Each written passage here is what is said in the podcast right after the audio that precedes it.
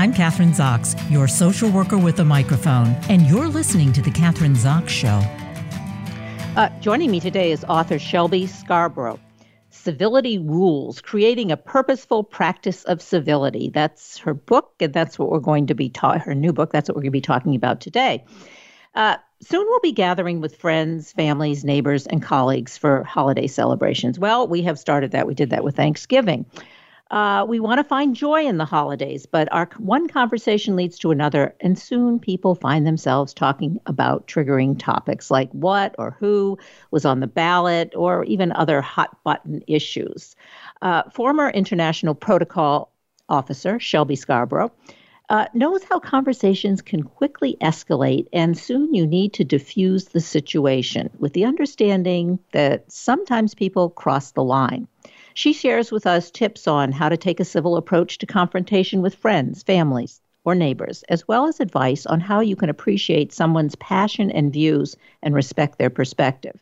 She began her career in the White House as a member of President Ronald Reagan's advance team, where she helped coordinate such landmark events as the Reagan Gorbachev Moscow Summit. Welcome to the show. Nice to have you on, Shelby. Thanks. So great to be here. Well, this is hot button issues, hot topics, uh, whether it's on holidays or any other time, seems to be the seems to be what's happening all the time, every day, in politics, uh, you know, the whole gamut of, of topics that drive us crazy. So it's a big, um, I guess it's a big job to, or a big uh, to be, I'll say, job or to be able to uh, mitigate some of these conversations that can end up in disaster and uh, family, friends, neighbors really getting even even to brawls. so uh, it's uh, not a good situation. So what do we do? I mean, you are the expert. I mean, the uh, you coordinated the Reagan Gorbachev Moscow summit, so this should be easy. you would think, right? You would but, think, you know, right? The bottom line is we're all human and um, we all run into these situations. Are you know when you get into a situation where somebody sort of presses a button um, we can all relate to feeling that you know boiling point coming up into our chest and getting tight and wanting to just uh, scream back at somebody or get you know or retaliate or, or somehow defend ourselves. And and that's it's a real uh, it is a real talent and a real skill actually to to avoid that kind of thing um, especially if you think there's something that's saying that's being said that's really wrong. You know, um, so it's it's I, I, that's why I call my book a purposeful practice of civility because it's kind of like a doctor or a lawyer. It's a constant practice, and we're constantly needing to hone that skill. It's not just a switch we turn on and off. Um, you know, the better, the more we use it, the better we get at it, and the easier it is to navigate difficult conversations. So, how do we do that? How are we going to navigate those conversations? And you say we have to keep honing on the skill, we have to keep doing it and doing it. Can we just start mm-hmm. from giving us an example? It can be, you know, where these kinds of issues come up, and, and what do we do? Because uh, most obvious is politics, politics at the Thanksgiving dinner table. And I've heard some horrific stories since then because we've already begun this quote celebrations. They're supposed to be celebrations.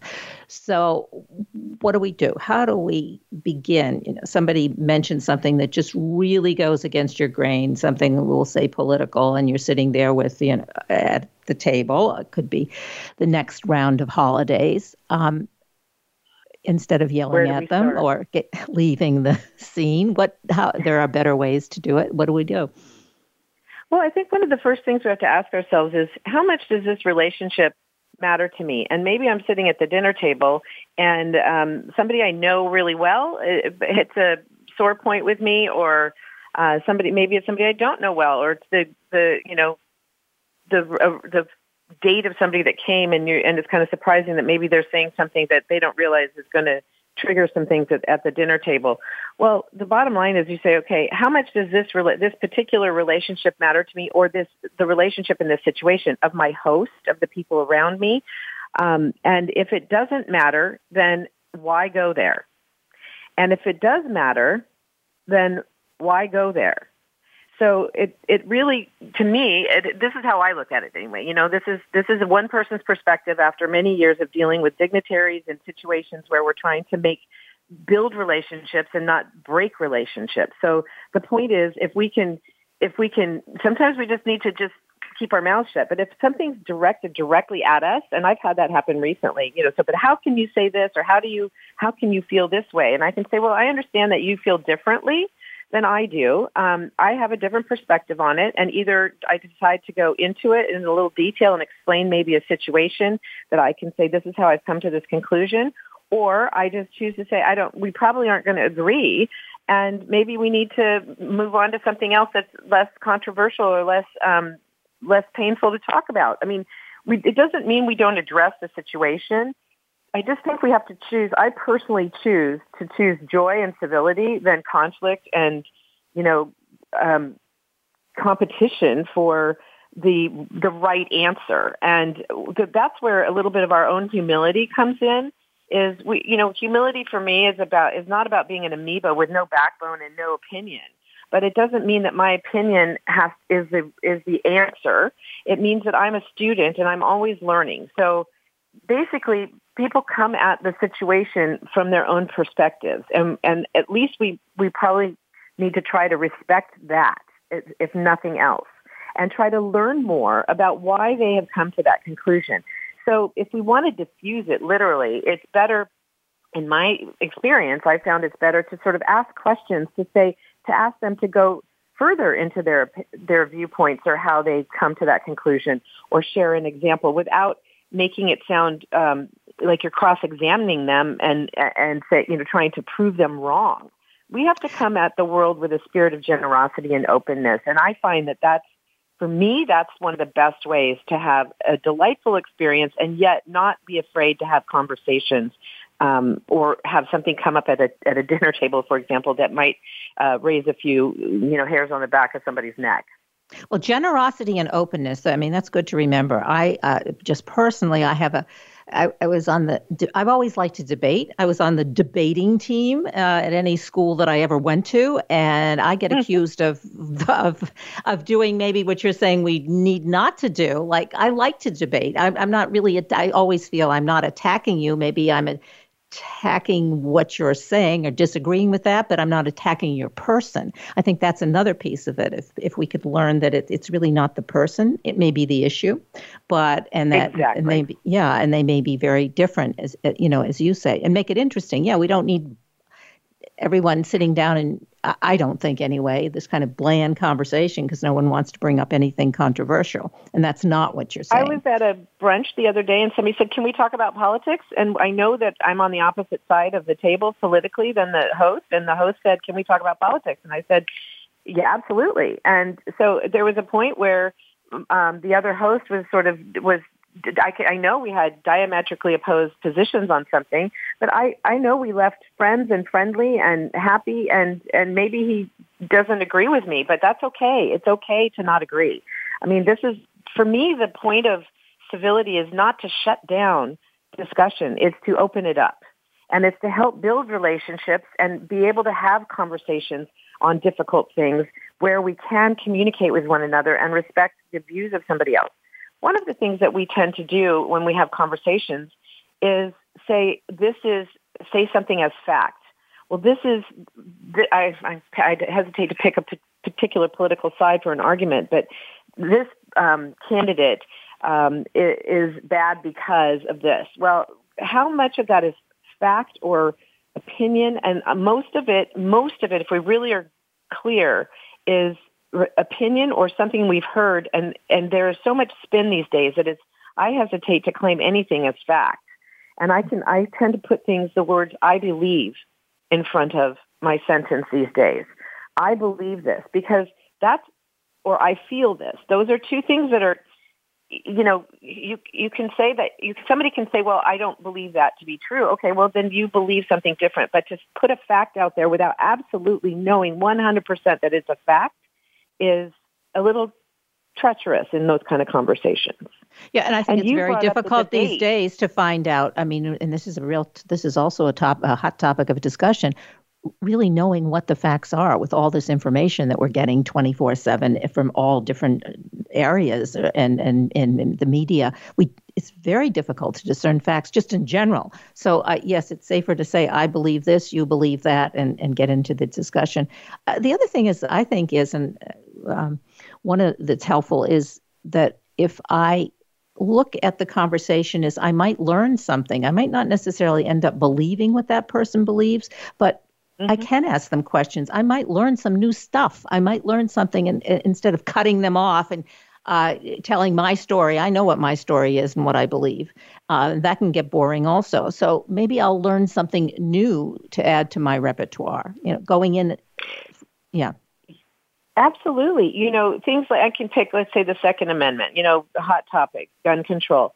So yeah. if you, if you, whatever side of it we may be on, what if we forgot about that side for a second and stopped pushing our opinion on it and started asking questions about why somebody believes in their viewpoint. That's going to open them up and let, but we have to be willing to hear it. We have to be, it starts with us. It's sort of where I, it starts with me. It starts with I. It starts with the I in civility. I need to take responsibility for my position and I need to take responsibility for my actions. I can't change anybody else. I can, somebody else might change in how they deliver something, how they pr- uh, approach an issue, how they approach a conversation how they respond to me based on how I behave. But I cannot force change on them. And so all we can do is come to the table ready to be, to, to listen and to learn and to learn to listen. Shelby, here's an interesting, uh, maybe a difficult one, a scenario. One of my friends just told me, now she's a Democrat, and she sat down and told me, both my kids have told me now they're going to be they're Republicans, uh, mm-hmm. and and it, this is a, a, very serious family issue, and she, and she, began to discuss her feelings about it. Okay, that's an example. It could be the opposite. She could be a Republican, and they could want to be Democrats. That's not really the issue, mm-hmm. right? But it is something that is very is has become very difficult for her to accept. So um, uh, she needs to read your book, but um, right? Uh, but well, all, that's not all we can. Yeah. Do, from a parental standpoint, all we can do in those situations is continue to. I mean, if, if you have to, maybe asking ourselves, why are we concerned about that? Um, what is it that we're concerned about, and getting to the core of the our own feelings about why that would be upsetting. You know, that our children would choose a different po- political party than we had raised them in. I mean, that that becomes part of an ego in a way. It becomes part of a value system question. Um, you know, they're but they are becoming adults on their own. They're they're forming their own opinions, and so it becomes an opportunity for a conversation around why we have divergent views on something, and and then finding. For me, it's about finding the common places that we have, the commonalities, and not the di- differences. And you can perhaps persuade them or or influence them into one way or another based on healthy conversation, but calling somebody out and saying, how can you do that is probably not going to change their mind. So, what do you do when you are in the you're a, by, a bystander or you're part of the conversation, and you get two people, whether you're at a meeting or whether you are at home or with whom a colleague or family, friends, whoever, and you get two people who are going at it. What would you do in the, that kind of a situation to help kind of mitigate this, to to, to kind of stop the the conversation from escalating? So I guess if if you're, I'm often put in the middle as a sort of a mediator um, because of my background, because of my demeanor or something. So I recognize that position a lot. I, I, I resemble, I recognize that scenario, and I see myself there quite a bit. It's um, you know sometimes I I I try to stop myself from jumping in too soon and to to save a, you know a situation. Uh, people I let people be adults and let them let them sort of play it out a little bit. But you know, sometimes it's better to say if it gets too heated or something, to say, okay, why don't we take a break on this, or maybe we can. Uh, you know, talk about something that we both enjoy, or how about this Dodgers? you know, that's a classic response. Um, I mean, there's a humor can diffuse things. Also, we have to be a little careful with humor because certain kinds of humor don't translate, and so um, one thing, especially in difficult situations, sometimes, um, I mean, and for sure, I've done a lot of cross-cultural stuff, cross-language. Um, sarcasm is a good example of something that doesn't translate well. And so in the same situation when you're in heated arguments, sarcasm is, is taken as a sign of disrespect sometimes. And so a little bit of humor is fun, but it's got to be lighthearted and and something to sort of lighten the mood and and hopefully get everybody to have a chuckle and and bring the energy in the room back to a positive place. Um, it, again, it takes a little bit of skill and talent, and it doesn't have to be confrontational. It's interesting when people are watching a sports event and they're on opposite sides or rooting for different teams. They seem that seems to be usually a, a fun kind of camaraderie even even though they're rooting for you know it's the challenge is exciting and it and then when the game's over whoever won you know everybody has their drinks or beer or whatever they do and celebrate you know what i mean? And they're not at each other in a very personal way in, in that kind of yeah. yeah and that wouldn't that be a great way to look at even a political conversation? If we could kind of reframe in our heads that that this is um, this is we can behave that way and root each other on. Although many people, and I understand it, look at these situations, say politically or government discussions and things as, or moral discussions as things that are conse- more consequential than a than a sports game. And I so you know that's where we can find our common bonds when we can say we can root for the other team, so to speak. Um, but it's it's there. Some places it seems more consequential to us and I, I do get it. I get the passion and the understanding that, you know, how, if somebody believes something fundamentally different than us, it's hard to get our head around that sometimes when we're so convinced that our own position is the right one. But if we are truly trying to be civil and trying to work through those things, we have to be able to look at it through the other person's eyes with empathy and compassion. And you brought up the debate. I've often thought that one of the things that we're missing in schools these days are the debate clubs and the debate teams because yeah. that teaches us to yes argue our points but we in many cases you're, you're assigned am i wrong? You're assigned to argue the the point that you might not agree with. You have to get deep into the subject to be able to um, persuasively argue a side that you may have absolutely no affinity with Exactly. And I've mentioned that uh, actually to several colleagues, people. Uh, that's true. And we need to bring the debating teams back to the schools for the very, that very reason. Yes, you have to do that. You, you debate one side, and then halfway through the meet, you have to debate the other side. And, and that's really a good way of beginning to be able to, to think about what we've been talking about. And I, I don't, I, and actually, debating teams haven't, I don't see too much of it in middle school or high school uh, anymore for, for whatever reason. They would be great. They're great exercises in communication, and, and I'm sad to see that they have gone the way of uh, music departments and art departments and everything else that sort of shows us the bigger picture in this world. Yeah. What's the worst situation you've been in? Maybe not political, but uh, personal, uh, and I'll say personal, but in, in your daily life, in terms of the, what we've been talking about, arguments that have escalated uh, that didn't necessarily have to. Well, certainly, you know, I think that the people that are closest to us are the ones that can get under our skin the most, and the ones that can, they know how to, you know, to poke at us that to make us lose our footing on staying civil. So for for me, I think you know my my family, my uh, closest friends, sometimes are my great, greatest teachers, um, and that's the way we have to look at it, or at least I choose to look at it. Is that they're not enemies; they're the people that I love, and yet we disagree, and we have to come to a place of how do we move forward uh, so that we can find peace and joy uh, in our lives with each other if we care about that relationship. Um, and I go back to the very beginning of this conversation. It's do you care about the relationship or you don't? If you don't, why bother worrying about, you know, correcting somebody or trying to change somebody's mind? And if you do care about the person, then we need to have respect for that person's position and try to work through it. And, you know, show that, build the trust in the conversation, build the respect, uh, earn the respect of your, of whoever it is you have a conflict with whether it's a boss or a colleague or a family member, those, those are the most important relationships to us, and they're the ones worth working at. Practical Protocol LLC, you founded that company. Tell us about that. Yeah, I, I came out of the White House and the State Department, um, you know, having worked for President Reagan and then uh, on his events all over the world, and then going to the State Department where I handled the, the incoming guests to the presidency, which was kings, queens, prime ministers, and foreign ministers. So I had the opportunity to work with a lot of different situations um, and fu- funny ones where the communication is everything, you know, and you think yeah. you're on the same uh, page, and then all of a sudden it's lost in translation, and, um, or sometimes just outright disregarded.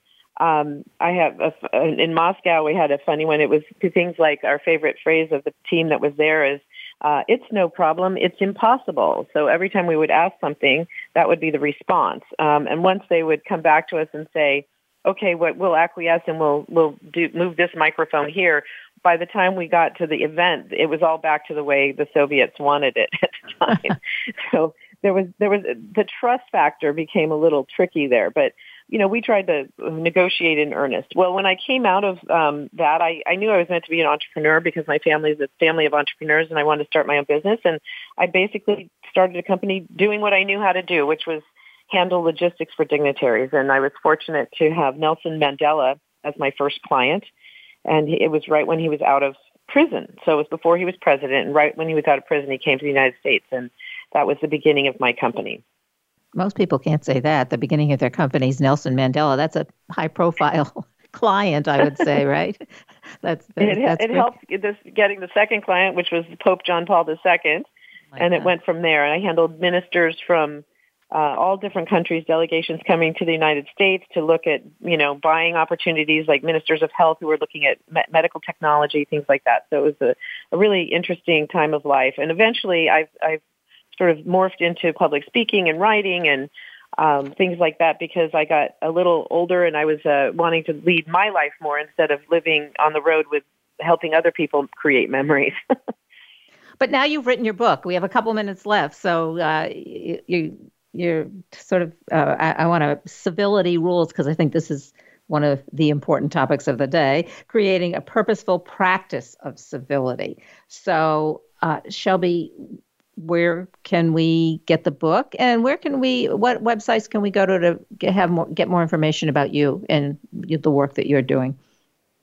Sure. It's available on amazon and barnes and noble and there's an audiobook as well uh, it's also available on my website which is shelbyscarbrough.com and um, there's lots of other information about all the things that i'm engaged in lots of different activities and businesses and things. And um, it's I'd love to hear from anybody who has a, a view on civility and wants to um, you know share in that process. I, I believe that joy and civility are my middle name is Joy. So I believe that joy and civility are interrelated. Uh, without joy, it's hard to be civil. Uh, grumpy people aren't very civil usually, and without civility, it's hard to find joy in the world. And and I'm all about living our best lives. So to me, the two of them go hand in hand. Shelby Joy Scarbrough. Thank you so much for being on the show today. Great conversation. Delightful. Thanks so much. I'm Kathryn Zox, your social worker with a microphone, and you've been listening to The Kathryn Zox Show.